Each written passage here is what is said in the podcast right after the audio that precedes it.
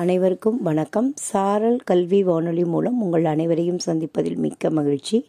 நான் சு லக்ஷ்மி பட்டதாரி ஆசிரியை கணிதம் ஸ்ரீ வரதம் அரசு மகளிர் மேல்நிலைப்பள்ளி வேணுகோபாலபுரம் கடலூர்.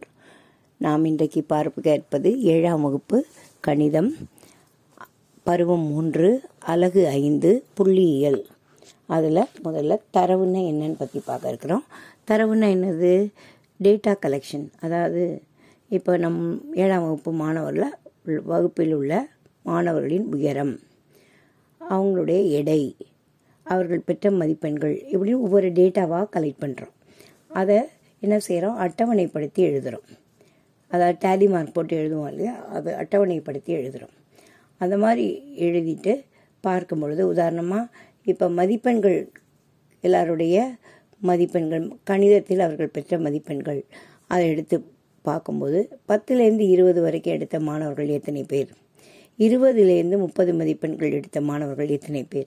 அப்படின்னு நம்ம ஈஸியாக பார்ப்பதற்கு இந்த தரவுகள் பயன்படுது. அதை சேகரித்தல் அதை புரிந்து கொள்ளுதல் எளிதாகவும் விரைவாகவும் நம் புரிந்து கொள்ள ஏதுவாக இந்த தரவுகள் இருக்கிறது. அது பட்டியலிடும்போது எளிதாக புரிகிறது நமக்கு.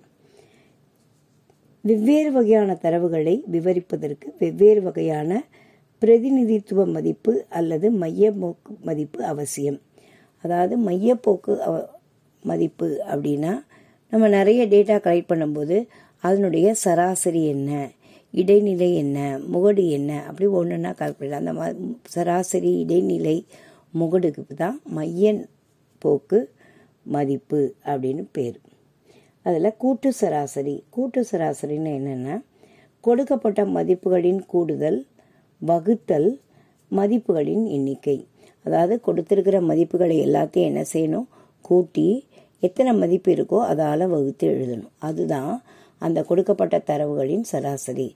உதாரணமாக ஒன்றுலேருந்து ஐந்து வரைக்கும் நான் எண்கள் இருக்குது அதனுடைய சராசரி என்னன்னு கேட்டால் ஒன்றுலேருந்து அஞ்சு வரைக்கும் கூட்டணும். ஒன்று ப்ளஸ் ரெண்டு ப்ளஸ் மூணு ப்ளஸ் நாலு ப்ளஸ் அஞ்சு.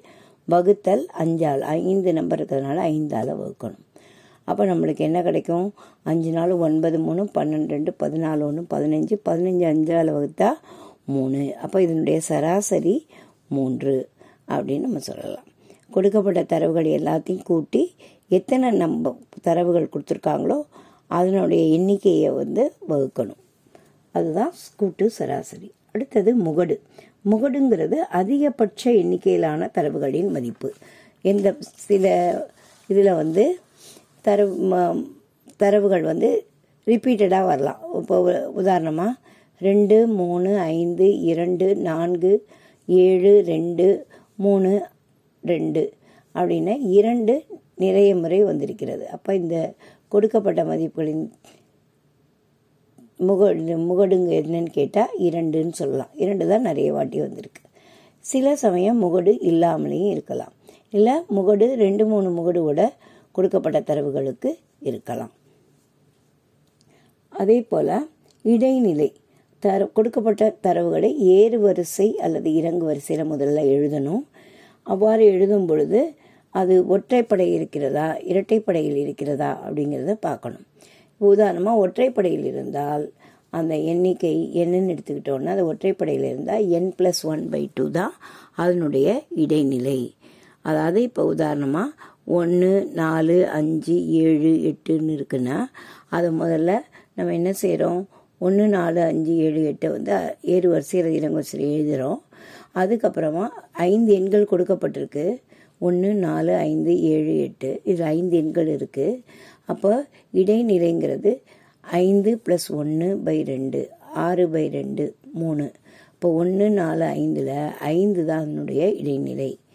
இதுவே ஆறு அதாவது இரட்டைப்படை எண்ணிக்கையில் அமைந்தால் ஒரு இடைநிலை வந்து n by two n by two plus one அதனுடைய சராசரி கண்டுபிடிக்கணும்.